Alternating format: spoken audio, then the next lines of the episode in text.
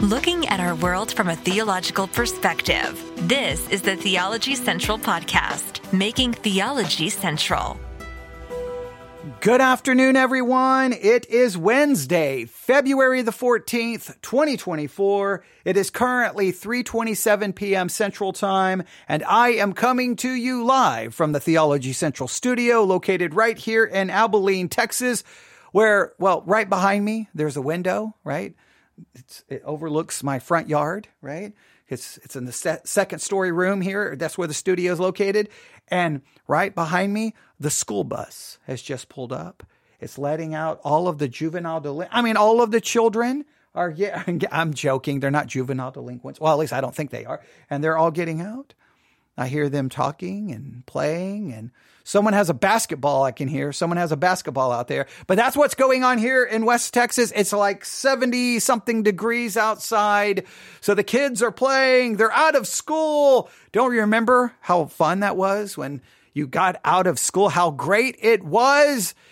It was great. Wouldn't it be great if every part of life was like getting out of school, right? Getting out. Remember, remember the last day of school before summer vacation? Remember how perfect it was? Wouldn't it be great if life was perfect in every single way, right? Every day felt like that. But you know, and I know that life doesn't work that way, right? There's difficulties that come at us from every, every corner. Some days there's good days, some days there's bad days. You never know what's going on. You never know what you're going to experience when you wake up. But the one thing that you do know you're going to experience, the one thing you do know you're going to experience, I'm going to say it's a dogmatic certainty. It is more certain than death and taxes. Okay, well, those are pretty certain as well. But it is certain. And you know what that certainty is? You are going to sin.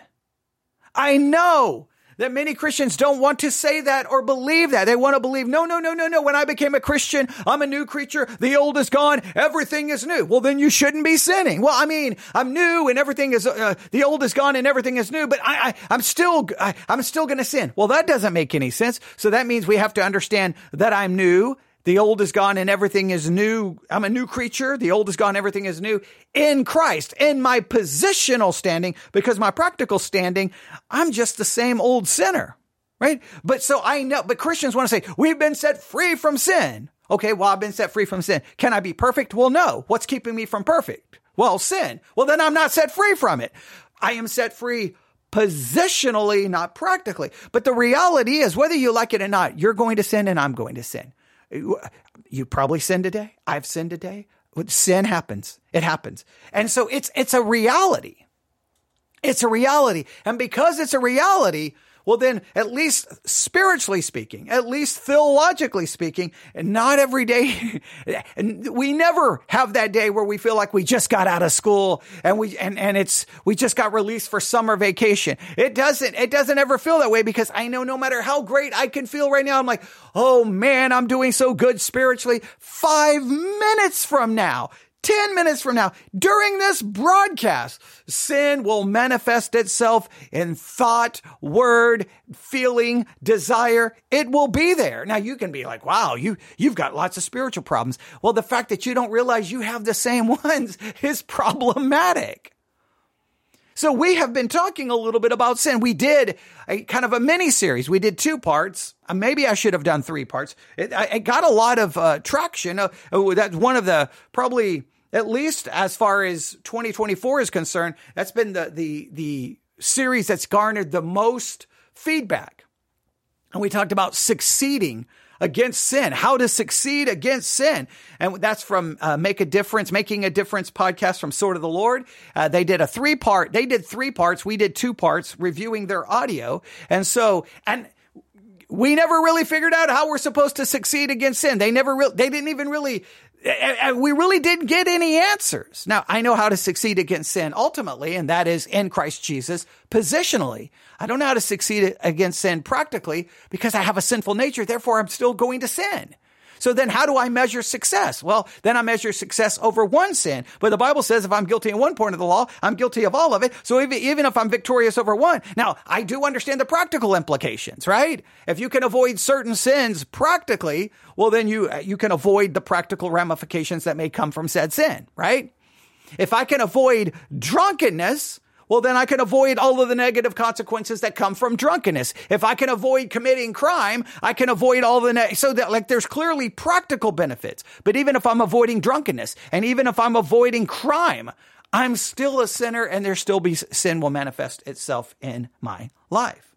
So we've been talking about it. It's been an ongoing thing. It's been an ongoing situation. So guess what we're going to do right now? Well, I, I, earlier today, I was looking at the Sermons 2.0 app, right? We talked about this in the last live broadcast, and I noticed a broadcast was going on.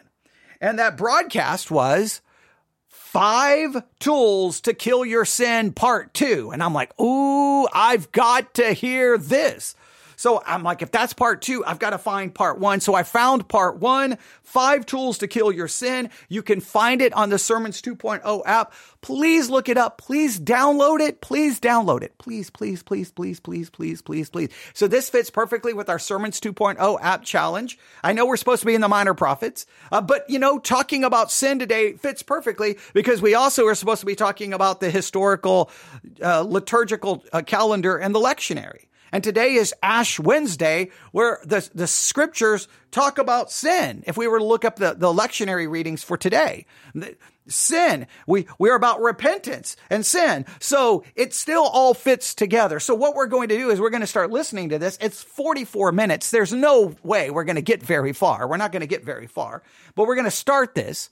I don't know how many uh, messages we will do in this kind of mini series on basically how to kill sin. And look, I know one thing. I wish I could kill it. I wish I could kill it. But here's the question. Can I kill sin? in any true, meaningful way without killing the sinful nature. Like I, I can, I may be able to kill certain external manifestations of it, but we know theologically, even if I kill the external manifestation of it, Internally, I'm still committing sin. Now, the external manifestation may keep me out of trouble. That's good. But, uh, and, and I may, and I may be able to pat myself on the back going, I've never done this and I've never done this and I've never done that. but if I've committed all of those things internally, do I really get to pat myself on the back because I did not commit the external? Now, humanly speaking, I get to pat myself on the back, but I'm talking it from a theological perspective. So can I truly kill sin without killing the nature? And I can't kill the sinful nature because it's with me until glorification. So that raises lots of questions, but the Bible does talk about certain concepts. So we're going to listen to this. Uh, we're going to review it, analyze it, critique it, and not just, we're not just playing it. All right. We're, we're doing a review and we're just, I don't know how, we may go 30 minutes. We may go 15 minutes. Wherever I want to stop, we're going to stop and then we will see. Maybe this series will generate the same type of discussion. And if it does, then maybe we'll do a little bit more. Maybe we'll go back and, and do part three for, you know, how to succeed, you know, how to be successful against your sin. Maybe, maybe we'll do that as well. If this is a subject that's generating some interest, then by all means, I mean, you know, and I, am doing this for everyone. I'm doing it for my benefit, but I'm also doing it for your benefit. So if we can all benefit from it, then by all means we should do that. But are you ready to jump into this? All right. It's already 3:36 p.m. So, like I said, the kids are out of school.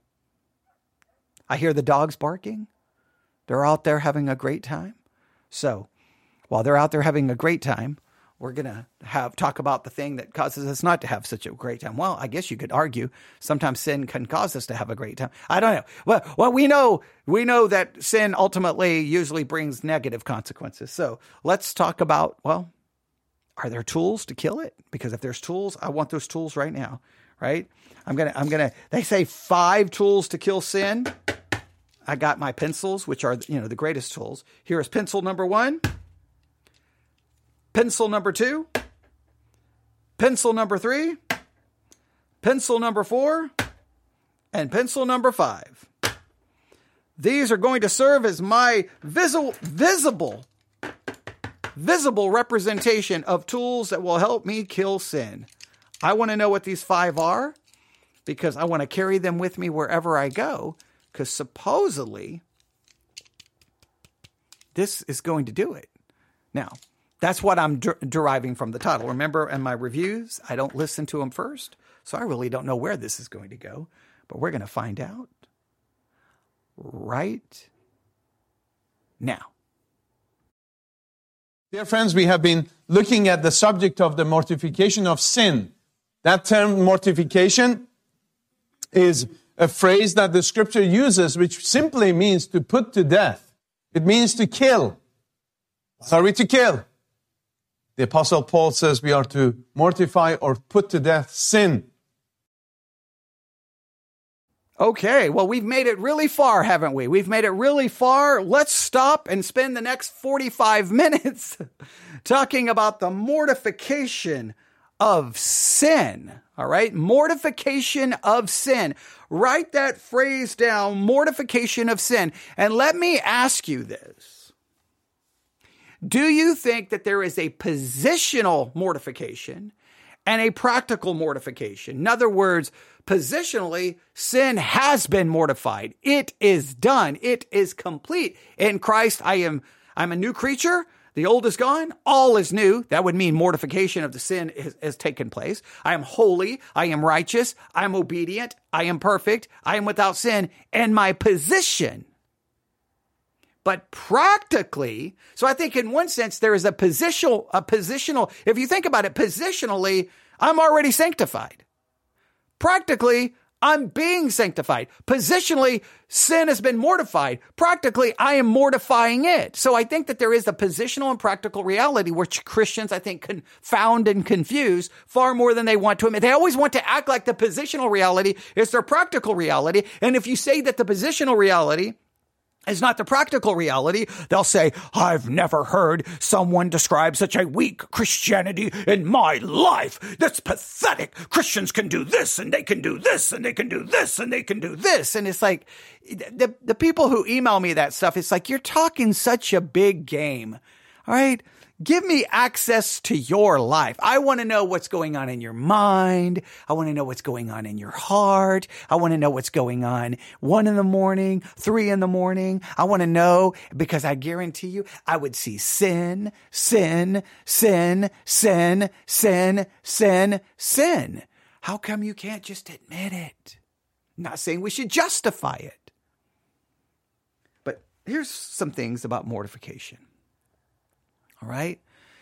Mortification of sin, according to one source, is the process of putting to death or subduing sinful desires and behaviors.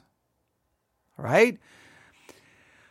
Okay. And I, and I think this is important. All right. So the Bible defines sin as any thought, word, or deed that goes against God's will and leads to separation from Him. Sin is a universal problem that affects every human being. So I, and I would say this, sin is, we, we sin, we, we are, we have a sinful and depraved nature. That sinful and depraved nature then leads to thoughts, words, and deeds that go against God's will in any way, shape, or form. And if we are not conformed perfectly to God's perfection. We have to be, con- and anyway, now I want to make it clear thought, word, and deed. But we are already and not in conformity to God's will, God's holiness, God's perfection in our nature. That, that seems in all of these discussions that gets left out over and over and over. We all are already sinful before we do a sinful thing because we have a sinful nature. That sinful nature then leads to wrong thinking, wrong speaking, wrong doing, wrong desiring. All right? So I think that's very important. We have to kind of understand what we're talking about when we talk about sin. Now, the Bible teaches that sin is a serious issue that must be dealt with in the life of a believer. Sin separates us from God, hinders our relationship with Him, and leads to spiritual bondage and death. All right, okay. Uh, the Bible acknowledges the power of sin in the life of a believer. Sin can manifest itself in various forms such as pride, lust, greed, anger, selfishness, leading to destructive consequences. So, yes, the Bible acknowledges that the power of sin is present in us. Where is the power of that sin coming from? From the nature. From the nature. The nature inside of you. It's the engine. It's the, it's the, it's the plant manufacturing all of it. Everything is flowing. The, the nature is just in there working 24 7, producing this desire and this and this and this and this and this and this and this. So many times when it comes to mortification, we start looking at all of the external symptoms. Well, by all means, we have to fight against the symptoms and try to help the symptoms, but the disease is not going away. Now, they, this article goes on to say the Holy Spirit plays a key role in the process of mortifying. He convicts believers of sin, empowers them to resist temptation, and enables them to live a life pleasing to God. This is immediately where I have my problem. This is where I get so totally confused with evangelical Christianity. If the Holy Spirit is empowering you to resist temptation, that's the Holy Spirit, third person of the Trinity, omnipotent God. If he's empowering me, I should be sinless. He, if, if I'm getting power from omnipotence, then I have the power of omnipotence, meaning then defeating sin shouldn't even be much of a problem. So they always want to say that the Holy Spirit uh, empowers us to resist temptation and then gives me the power to live a life pleasing to God. Well, guess what it requires to live a life pleasing to God? It would be perfection. So if it would be perfection, I'm never going to live a life pleasing to God because obviously the Holy Spirit is not giving me the power to get to perfection. So then you would have to say that you can live a life not perfect and still be pleasing to God. I will argue the way I live a life pleasing to God is because I live a life by faith. Therefore, by faith, I am in Christ Jesus and in Christ Jesus. I am pleasing to God in my position practically my life is not always never truly pleasing to God because sin is constantly present because I have a sinful nature. But Christianity loves to say, you've got the power. And then they always say, however, read the fine print. I mean, you can't get to sinlessness. You can't get to perfection, but you've got the power. Why is it that I have the power, but the power cannot get me to this level? Why is the power limited? And you say, well, you're limiting the power. You're telling me the power, I have the power to limit the power of omnipotent God? Then God's power is not omnipotent. Then they have, uh, uh, I think, tools for mortification. The Bible provides the, uh, the, the Bible provides believers with spiritual tools to help in the process of mortifying sin. Now, these are the tools they give. All right. Here's what we're supposed to do to mortify our sin. We have to read our Bible. So here we go. We're going to go. Now, I don't know if what we're going to hear is going to give the same ones. We have to read our Bible. All right. We have to fellowship with other believers. We have to have accountability and we have to have reliance on the power of the Holy Spirit. So the tools that they offer is read my Bible. If I read my Bible, now I can read my Bible all day. Now, yes, the Bible will show me what sin is. It will convict me of sin. So it may be helpful in my struggle with it. It's not going to eradicate the old nature and fellowship with other believers. That, how is that going to help me with my sin? Accountability? Well, wait, why do I need accountability if I have the power of omnipotent God g- giving me the power to resist temptation and the power to live a life pleasing to God? I don't need accountability. I've got God. So if I need accountability, meaning it seems to imply that there's an inherent weakness that I may need help with. And then I need reliance on the power of the Holy Spirit. Okay, well, so I, I, I don't know. I don't know what any of that. I don't know how any of that ultimately is going to help because even if you do all of those things, nobody is going to say you're going to get spiritual, you're going to be sinless. So that means there's a limit. Even in those, those tools can't even get me to perfection. Let's, so there's a little bit about mortification. Let's see where they're going to take this. But something that I need to say to you, we have visitors here tonight and I would, I am not going to rehearse everything that has gone before. I think actually this is a half of the message from the last time. And I'm not going to take time to go through all of that that I uh, went, uh, went through the last time. But it is important for us to understand when we talk about sin, there's only one way to get rid of our sin. That's through the Lord Jesus Christ. That's through Him only. You must first be, become a true Christian, become born again of the Spirit of God. You must first be forgiven of your sins and to become a new person in the Lord Jesus Christ. So when it, the Apostle Paul talks about putting to death sin, you can't do it by yourself. You need the Lord Jesus Christ.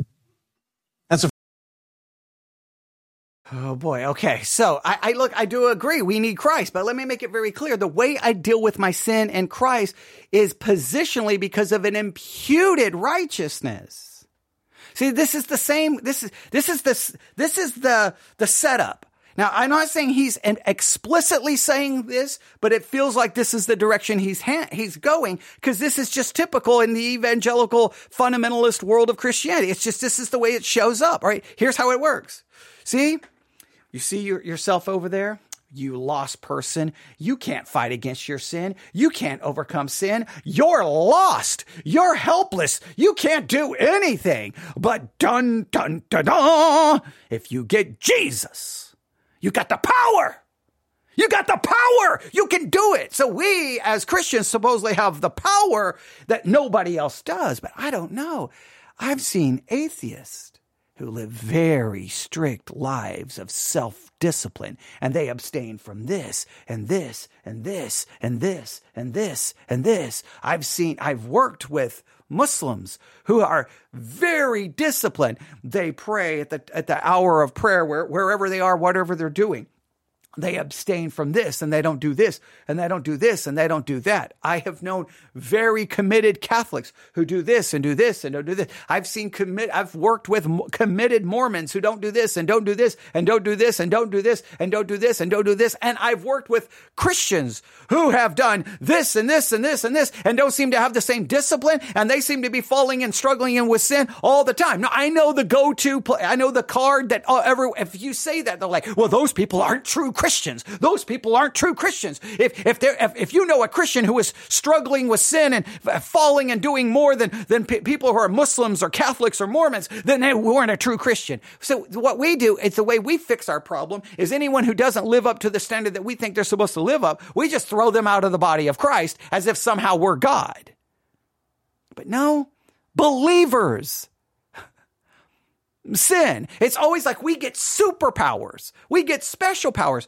2,000 years of church history, the church fights and we split and there's bitterness and animosity and people are, they don't want to give and they don't want to help and they're not generous and they're not loving and they're bitter and they backbite and they gossip and they slander. And that's just your average Sunday, adult Sunday school class. Come on. Why do we always want to pretend that we, you get Jesus, you get the power? No, in Jesus, your sins are dealt with. You know how they're dealt with? Positionally, because of imputed righteousness. Isn't it amazing that the entire Protestant Reformation was a battle between imputed and infused righteousness. Roman Catholicism taught infused righteousness, and the Protestant Reformation taught imputed righteousness. But yet, when you listen to Christians always talk about things, it's as if we are infused and they almost forget our positional standing and the idea that our salvation is based off an imputed righteousness, meaning that we're still sinners, but we're declared to be something that we're not. First of all, you need life from God. And so the apostle Paul, he says in Colossians chapter 3, for example, for ye are dead what does that mean? Spiritually, you died. Your old man has gone. So you have to ask yourself, have I died? Has, has, has God caused me to spiritually die to my old self, my old life? And am I now living? Has God given me by His grace new life in the Lord Jesus Christ? Can I say, and your life is hid with Christ in God? Now here's the thing hey, basically, look, you can't do this without, without Jesus. How do you know you have Jesus? Well, you're dead. You're dead. Your old life is dead. You died. Now, if I'm dead, if the old me is dead, that would seem to imply that practically then, because he seems to be inferring this is a practical reality, that then practically I'm dead to sin. The old man is completely dead. Well, then why do we sin? Let me make it clear. I am dead positionally. Practically, the old man is very much alive. It is dead, but not dead. I'm sanctified, but not sanctified. I'm saved, but being saved. There is two realities. I don't know why the evangelical world cannot comprehend this. I'm a new creature. The old is gone and everything is new, but then I'm not new and the old is still present because one is positional, one is practical. I am dead, completely dead in Christ. I've been crucified positionally. In Christ, I am dead. The old is gone. I, my, I have been crucified with Christ. That is positional, positional, positional, practical. I'm not crucified. I'm still roaming about. Now I have to try to then put into practice what is true positionally. The Christian life is the never ending and never truly successful practice of trying to live out practically what is true positionally.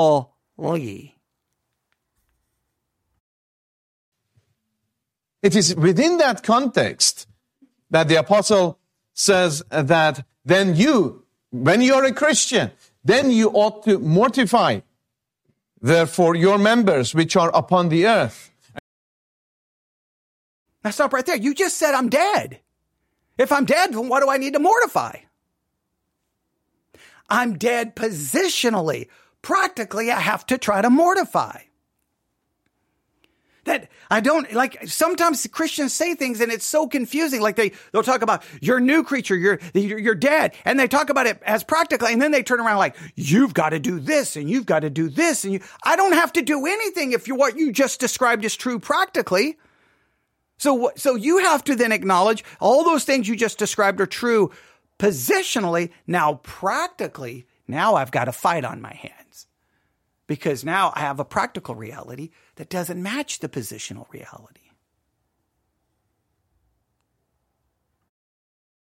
And he goes on to speak of the various types of sin in Colossians 3 and verse 5. And this is teaching you, if you're a Christian, that you are in a spiritual battle.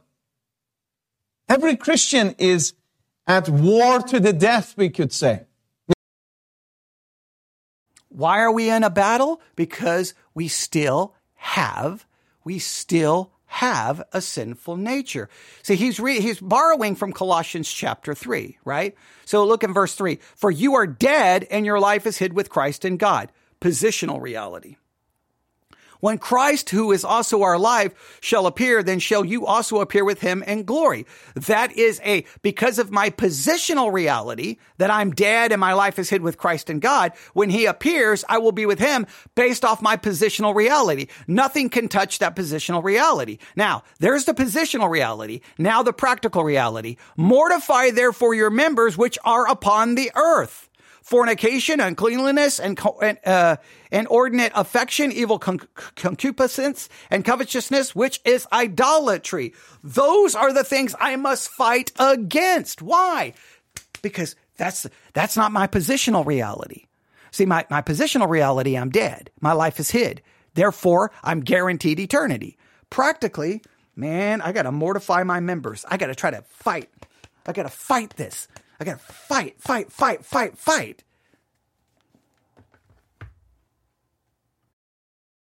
No matter how humble or simple that person may be, he's fighting against principalities and powers and resisting uh, all sorts of things, starting from within us. Okay, good, good, good. I was just getting ready to interrupt and say he's focusing on the external, but he started. It, it's it's within us. You're right. The problem is within us. What is still within us? The sinful nature. Meaning, then I'm not dead. Meaning, the sinful nature is very much alive. You've got to learn to note the difference between positional and practical. The problem is still inside of me, meaning not everything is new. Meaning that the old is still there, meaning the old is not dead, meaning the old has not been crucified. Positionally it has, but not practically. And then the, the satanic attacks from outside and temptations and this world as well. And so we've been looking at that.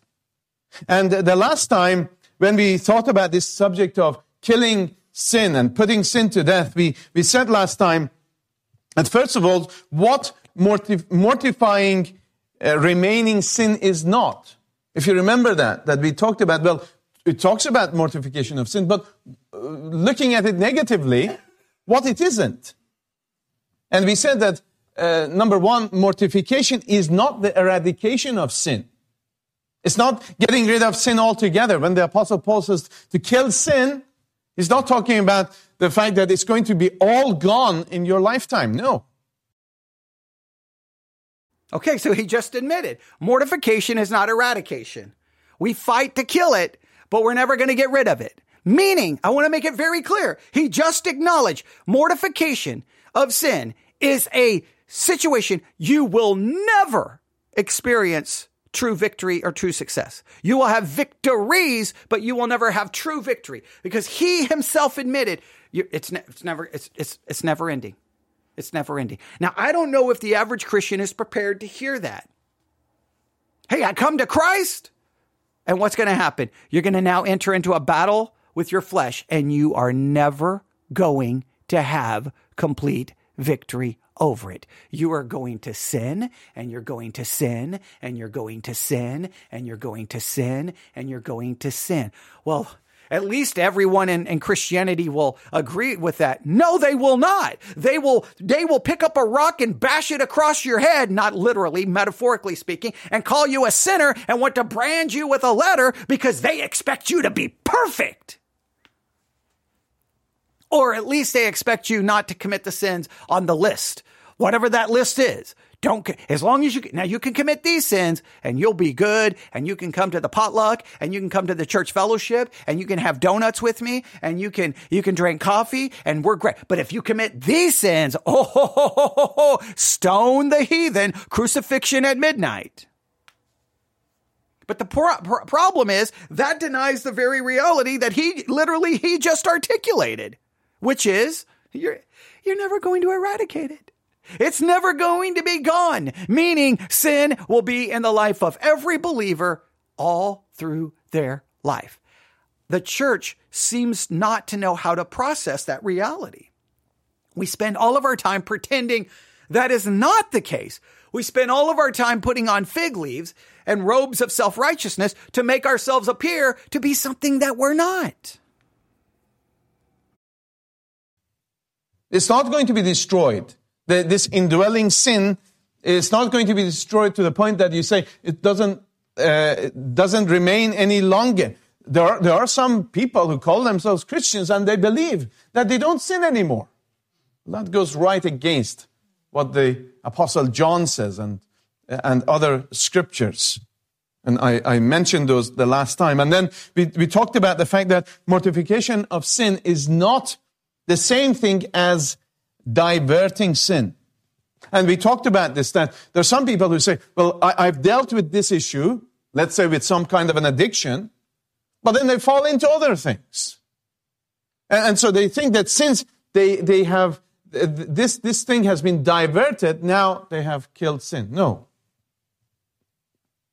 And it's not about changing one's behavior through a fear of discovery. Some people say, well, well, I don't do these things, but the issue is they are just not doing those things because they're fearful. They'll be found out. And, and they've been threatened, like a child who says, the parent says, well, if you take that biscuit, if you come in, in the kitchen and, and you take the stuff that is not yours, then, the, then the, some, there, is, there are consequences. And so the child doesn't do it, not because they, uh, they're a good boy or a good girl, no, or, or that they're obedient, they're just fearful of the, um, whatever implement the parents may use. Now that, whoa, whoa, whoa, whoa. Okay, now this is interesting. So mortification is not diverting. Hey, I stopped this sin, but now I got this other. And I think a lot of Christianity is diverting, right? Hey, before I became a Christian, I used to go out to the club. I used to get drunk. I used to get stoned. I used to do it, but now I don't do any of that anymore. Now your life is filled with, I don't know, now you gossip, you slander, you judge, you condemn, you're arrogant, you're, you're self-conceited, you're, you're, you, you, I mean, and you just sometimes just change one sins to another. Christians never catch on to that. You didn't really mortify anything. You just changed the sins you were committing. You were committing the sins that were acceptable in the club, and now you've, you've, tra- you've changed those sins to the sins that are acceptable within the church. You didn't do anything. You just changed your sins. He says that's not mortification. And then listen to that. Mortification is not simply st- uh, obeying out of a sense of fear. I wonder how much obedience happens in the life of a believer simply because you don't want to get caught. Simply because you don't want church discipline. Simply because you don't want your kids to find out or your parents or your or your spouse. I wonder how much of our obedience is simply because, oh, I don't want to get caught. I don't want to get caught. I, am not going to do this. I don't want to get caught. He's saying that that's not mortification. Well, I, I agree because none of that is focused on, I want to please God. And no, no, no. It's all focused on a very earthly, fleshly way of looking at it. And I think the church constantly looks at sin and all of this in a very fleshly way. But we, we're so proud of ourselves because we don't commit that sin and whatever that sin is. But we're committing all of our own.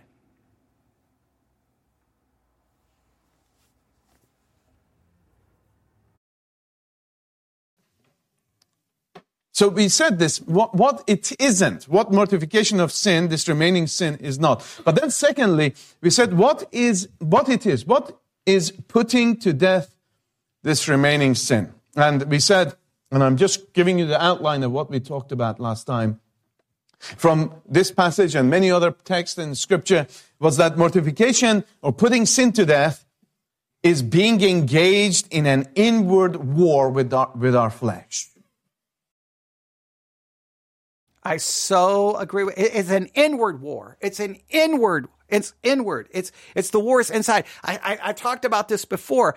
Our our you know when when we're when we talk about spiritual warfare, everyone almost wants to go to this Hollywood version where we're casting out demons and we're and we're fighting against all of the. We're going to go against the government and we're eh, no spiritual warfare is a battle that begins inside of you. That's the front lines. That's where the battle is. Your battle is inside of you. You're engaged in a war with your very nature. This, this fighting our daily sins, the refusal to allow the eyes to wander, the, the fingers, and, and the, the, the the heart and the feet and the tongue and the ears and the eyes to wander, for our affections to, uh, to run after things which draws us from the Lord Jesus Christ. And again, I'm talking about, this is talking about Christians. So there is this engagement in, in an inward war with the flesh. Then we talked about that mortification or killing sin is being engaged in a battle everywhere with sin. Not just about one particular thing. And, and some of us, we think, well, my issue is just this issue. If I could get rid of this issue, then I'll be all right. But I don't realize that this issue is linked to another issue and it's, it's all linked together. And oftentimes, we, when you get to the bottom it has to do with me my pride is the big issue. So we need to deal with the whole person. We need to deal with my whole life. That's what I need to deal with. I, I need my whole life to be, be changed and to be sanctified and, and sin affects every part of me.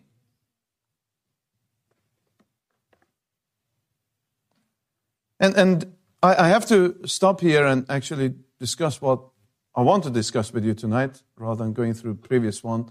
Uh, and uh, I want you to, to listen if you um, uh, have not heard the previous message, to listen to, to that message. And the central theme through all of these messages is that we are called to mortify the deeds, the sins, the sinful deeds of the body, but only through Christ you can achieve that and the power of the Holy Spirit.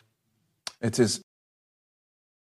Now, once again, he says you can you can't uh, you can only achieve this through Christ and the power of the Holy Spirit. No, but no, no, no, no, no. I can't truly achieve it because you've already acknowledged that it's no total victory. So when you say that I can achieve this through the power of God, why is the power of God limited in what I can achieve? That's the question nobody ever wants to answer. Hey, we can achieve this through the power of the Holy Spirit and Christ. I mean, you can't really achieve it.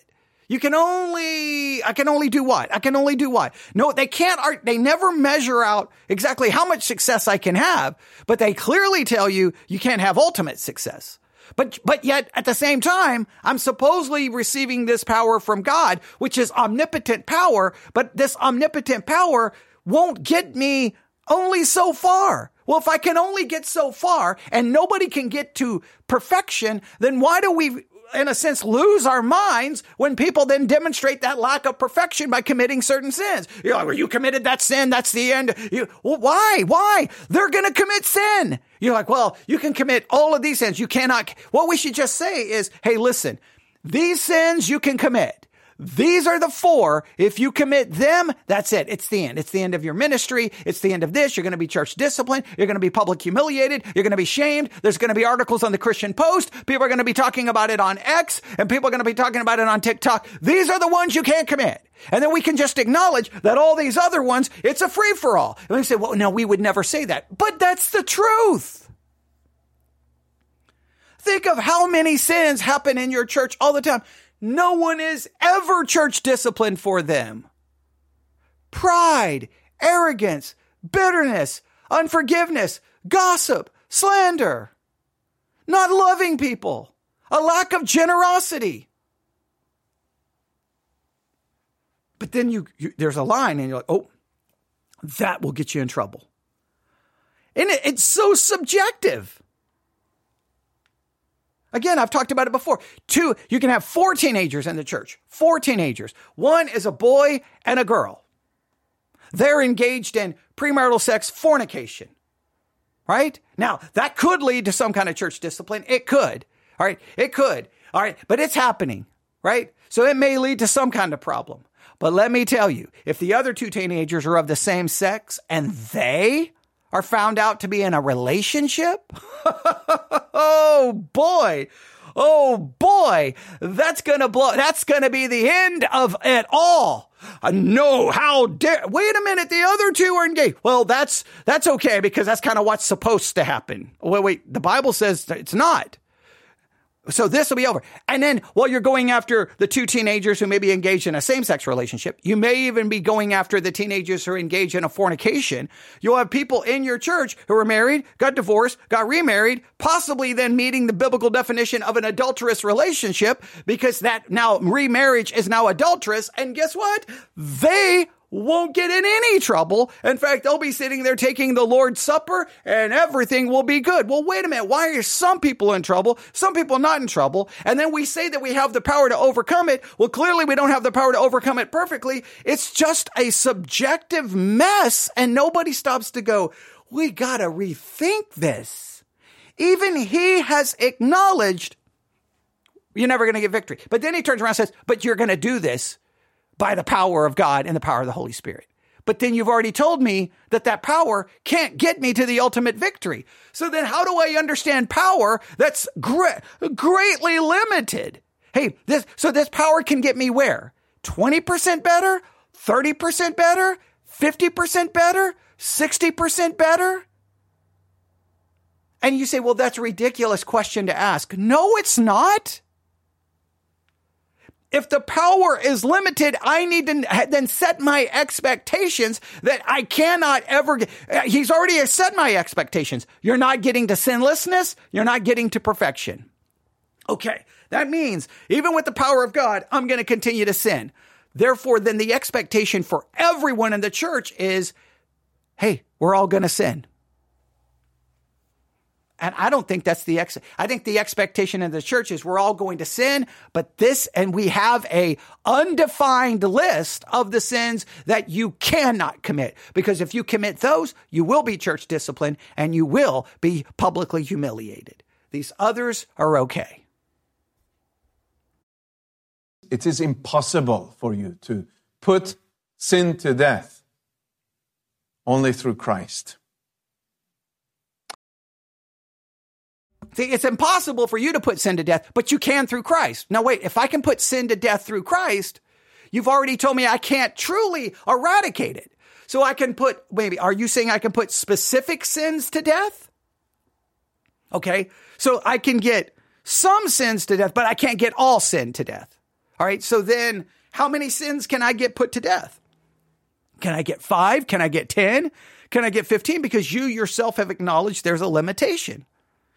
Like when I ask these questions, people think I'm trying to be difficult. People think I'm just trying to be. No, I'm asking the question that I think everyone in the pew, they ask themselves when preachers preach this, they just never say anything. I think everyone leaving the church when they hear messages like this are asking these exact same questions.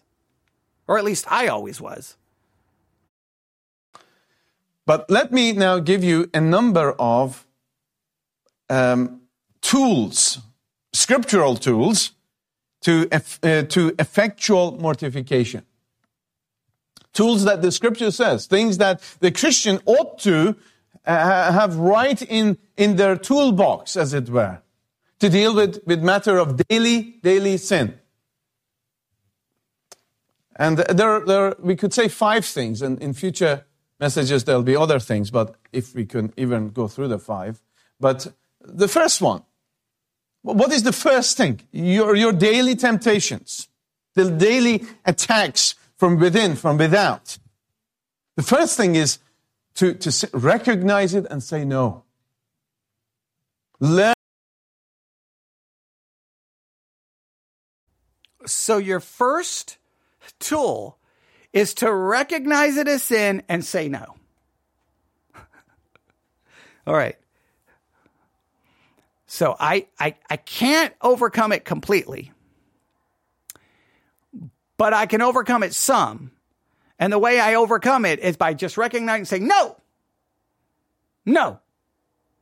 Now, look, I do agree that there's lots of things that we can do that if we would recognize it and say no to it, we probably could do much better than we, we, we pretend. But once again, most of the time, what this would mean, I can say no to a lot of things externally. Now, I don't, look, I may be the only one. Sometimes I feel like because I, a lot of times my emails are very, they get really quiet when we talk about some of these subjects. So I'm, maybe the rest of you are much more godly than me, and that's great. I, look, congratulations, you figured it out. You need to write a book.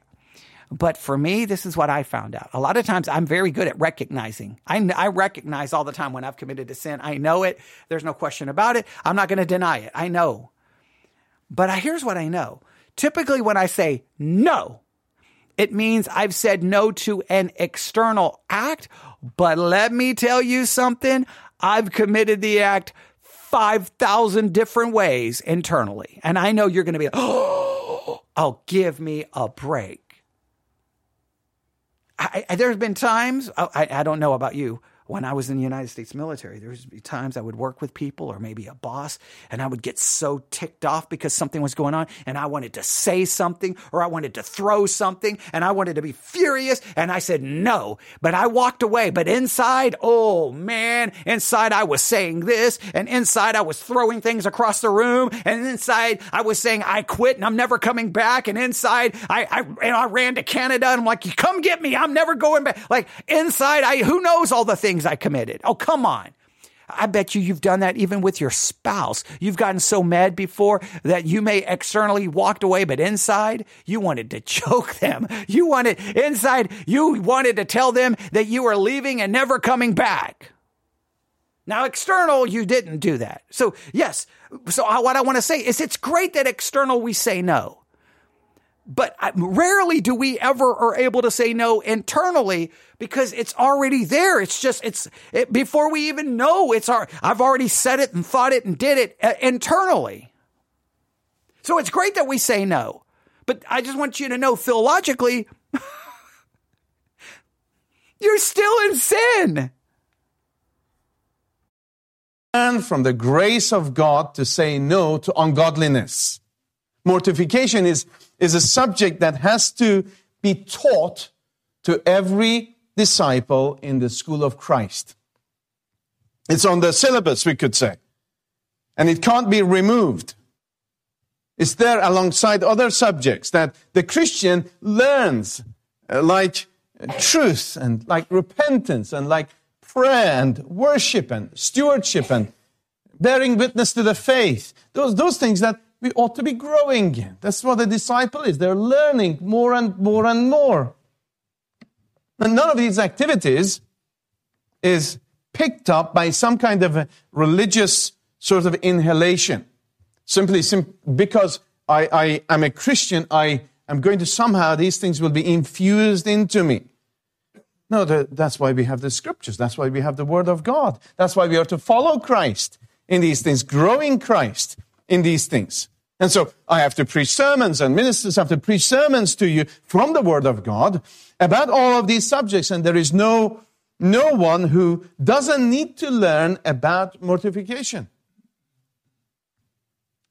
And, and you look at, you go and see a psychiatrist, you go and see some kind of a psychologist of this world, and, and uh, they, they might have some helpful things to talk about, but at best, dear friends, the best of psychiatry is an echo of the Bible, of the Word of God.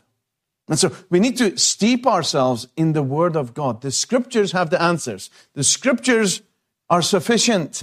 And our need is to study it and understand the, the implications, the practical implications. For example, the Apostle Paul tells Titus uh, what is one of the great lessons the, uh, of the coming of the Lord Jesus Christ into the world. It teaches everybody. What is one of the things, and this is related to saying no to things. It's a simple thing, but this is what the Apostle Paul says in Titus chapter 2, verses 11 and 12. It's very relevant to our subject tonight.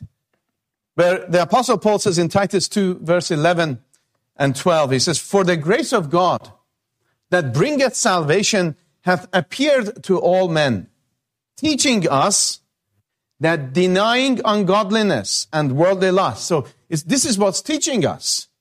This, the fact that the Lord Jesus Christ has come, He's revealed Himself, the fact that we have the gospel preached to us, this gospel of salvation that brings salvation, this has appeared in, in this world. And this is what's teaching us to say no. It says denying ungodliness. It's telling you, it's teaching you to deny ungodliness, to say no. I don't want to follow this ungodly thought, ungodly life, and worldly lusts. And then it says, we should live soberly, righteously, and godly in this present world. So the fact that Jesus Christ has come to the Christian, it teaches us to say no to ungodliness, to no to uh, these worldly lusts or worldly passions, and to live in a, in a self-controlled, upright, godly lives in this present world. Now I'll stop right there because we're at 53 minutes. Um, I'm going to write this the time down 32 13. Now, I want you to go find that sermon on the Sermons 2.0 app, Five Tools to Kill Your Sin, Part 1 and Part 2. Now, the Part 1 is not na- uh, labeled Part 1, uh, but they did a Part 2. So, but Five Tools to Kill Your Sin, find it. It's on the Sermons 2.0 app. You should be able to find it. And uh, Okay, I'm writing all that down. And uh, go listen to it. I want you to think it long and hard. I, it's just crazy that the first tool is just say no. Just say no. But he's already acknowledged there's a limit to what you can say no to. Because if you could just say no, you could get to perfection. So clearly, saying no can't get you to perfection. So there's a limit to what you can say no to. So how do you, how do you implement an idea that the tool to stop, to kill sin is to say no to it when you already have acknowledged that you can't say no to at all. Now that means I'm not saying you shouldn't say no to any of it. You should we should say no to as much as we can. But no, I, but also we have to at least acknowledge from a, a, this is very important theologically. Saying no to it typically means you're saying no to an external thing. Now you may say no to like you get an internal thought or an internal desire and and you say no to it in sense to keep it from turning into action. That's wonderful. But just note that in many cases you've already committed the sin internally. Now, it doesn't mean excuse it. I'm just saying we have to at least acknowledge the reality of how frequently we fall short. Why? Because the reality of how frequently we fall short and how we're never going to pull this off makes you and me have to run to one place, the cross, kneel before the cross, be washed in the blood, and remember that his obedience is imputed to us by faith alone. That is my only hope because everything else is going to leave me discouraged, despairing, and giving up. Yes, we should say no. I'm not, I'm not, by no means am I saying don't say no. Say no.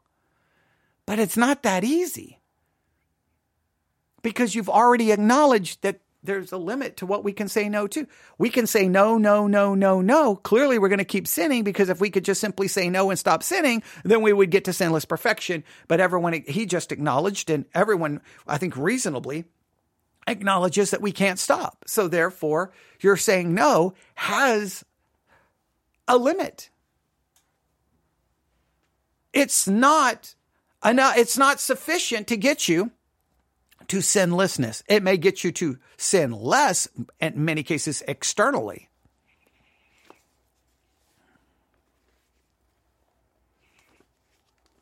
All right. So the first one is we need to re- now we do need. He didn't talk a lot about recognizing it. We do need to recognize it. We do need to recognize what sin is. We we do need to be willing to say, "Hey, look, I may not want to admit this, but yeah, that's sin. I may not want to admit that. That's it. Yeah, that's a sinful thought.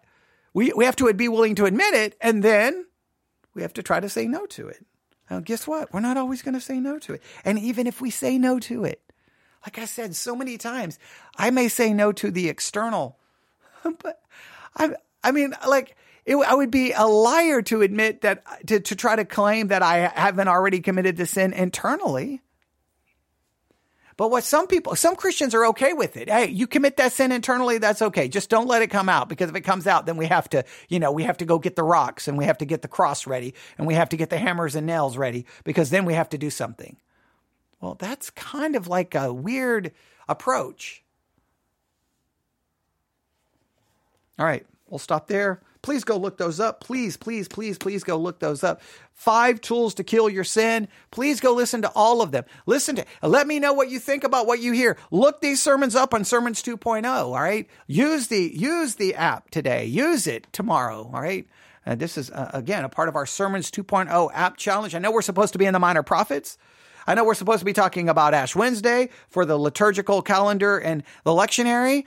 I know we're, uh, we're supposed to be talking about the minor prophets for our 21 days in the minor prophets. I know we've got so, there's always so much, but just add this to your list and, uh, well, see what you can, can do so. And then depending on, well, we'll, we'll at least do a little bit more because I've got to hear, look, I've got to hear the five tools because, and I'm not joking. If there's tools, I want to know the tools so that I can use them. And the first tool is I'm supposed to say, that, that's a sin. No, just say no. It reminds me of the, the 1980s, you know, the, the, the war on drugs. Just say no. I don't know if you realize that. It didn't work. You can email me newsif at yahoo.com. That's newsif at yahoo.com. Please remember this podcast is supported by you, the listener. If you want it on the air, then support. If you don't, then don't. If we don't have the support, it goes away. That's that's the way it's going to work moving forward. You can always support us by going to theologycentral.net, hit the donate tab, theologycentral.net, uh, or on the Church One app or the Sermons 2.0 app. There's a little tab there called Give. $1, $2, $5, $6, $3, whatever you want to give, whatever you think a message is worth, then please do that. Thank you. Have a great day. Have a great evening. It is Valentine's, but don't forget, it's Ash Wednesday. So I don't. How do you how do you balance that? I don't know. What do you do with that? I don't know. I, that's most will probably just think about Valentine's and forget that is Ash Wednesday. I don't know what you do with that. I don't know. Hey, honey, let's let's go out for a Valentine's Day. I, I mean, well, it is Ash Wednesday, so maybe we should sit in sackcloth and ashes. And okay, all right, all right. I don't know. How do you balance it? I don't know. I don't know. I don't know. All right. Uh, y'all have a great night. Thanks for listening. God bless.